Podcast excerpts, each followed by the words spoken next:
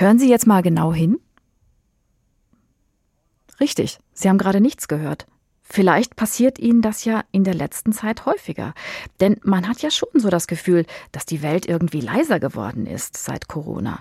Das merkt man zum Beispiel daran, dass weniger Flugzeuge unterwegs sind oder auch daran, dass in vielen Städten und Gemeinden abends die Straßen wie leergefegt sind wegen der Corona-Notbremse. Da zieht dann eben kein lautes Partyvolk mehr durch die Gegend oder so. Ganz leise ist es natürlich auch nicht geworden, denn die Welt steht ja nicht still. Aber wir schauen heute einmal ein wenig genauer auf das Thema am heutigen Tag gegen Lärm.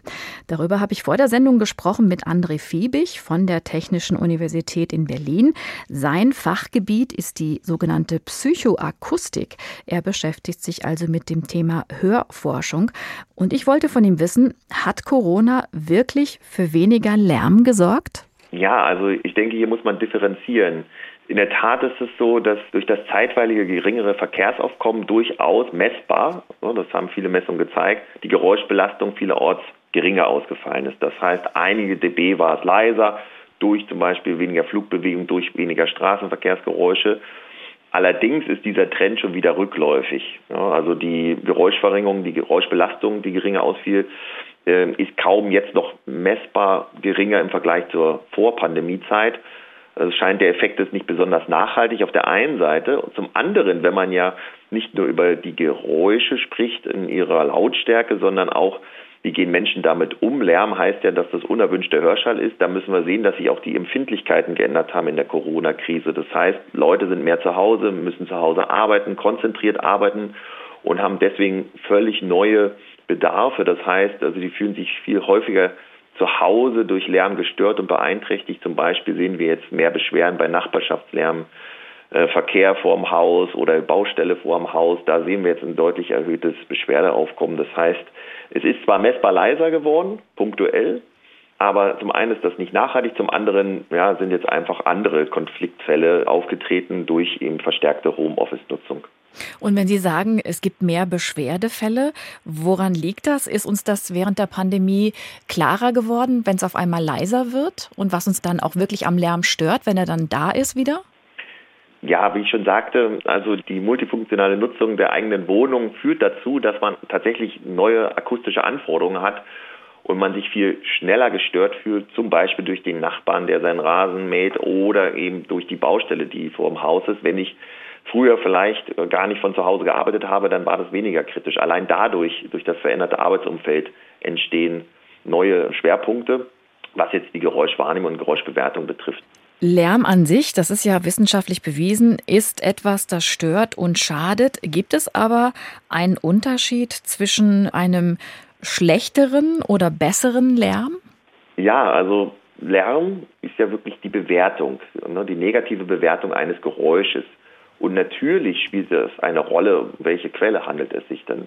Allein bei den verschiedenen Verkehrsquellen, wenn wir uns mal Flugverkehrsgeräusche und Straßenverkehrsgeräusche anschauen, da reagieren wir sehr unterschiedlich darauf. Also bei gleicher Lautstärke ist die Belästigungswirkung von Flugverkehrsgeräuschen viel stärker.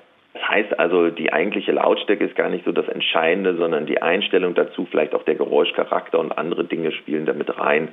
Es gibt so gesehen, ja, Geräusche, die bei gleicher Lautstärke kritischer sind als andere. Da kann man schon ganz klar differenzieren.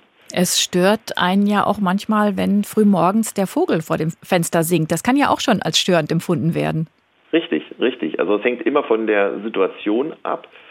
Und letztendlich auch von der Tätigkeit, die man ausführen will. Wenn wir uns konzentrieren wollen, in der Bibliothek beispielsweise konzentriert einen Text lesen wollen, stören bereits Geräusche, die gar nicht unbedingt laut sein müssen. Wenn wir schlafen wollen, ist auch nicht die Lautstärke das entscheidende Kriterium mitunter. Also das heißt, man muss immer genau schauen, in welcher Situation tritt das Geräusch auf, um abschätzen zu können, wie die Störwirkung ist.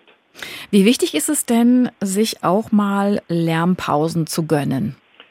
Das ist ungemein wichtig. Wir wissen aus neuesten Untersuchungen, dass das schon einen kompensatorischen Effekt haben kann, wenn man sich immer wieder bewusst auch Ruhephasen gönnt. Ja, das ist definitiv belästigungsverringert, das kann man schon mal sagen. Wenn ich zum Beispiel vor meiner Haustür ein ruhiges Gebiet habe, dann führt das schon dazu, dass ich mich weniger in der Wohnung belästigt fühle. Wenn ich zum Beispiel ein Zimmer habe in meiner Wohnung, auch zur leisen Fassadenseite, also nicht nur zur Straße raus beispielsweise, führt es auch schon dazu, dass ich mich weniger belästigt durch Verkehrsgeräusche fühle. Wir sehen also, dass die Möglichkeit, dem Lärm zu entfliehen, sich Ruhepausen zu gönnen, durchaus eine Wirkung haben kann, die die Belästigung verringert, deutlich verringert. Und wir gehen davon aus, dass das auch gesundheitsfördernd sein kann.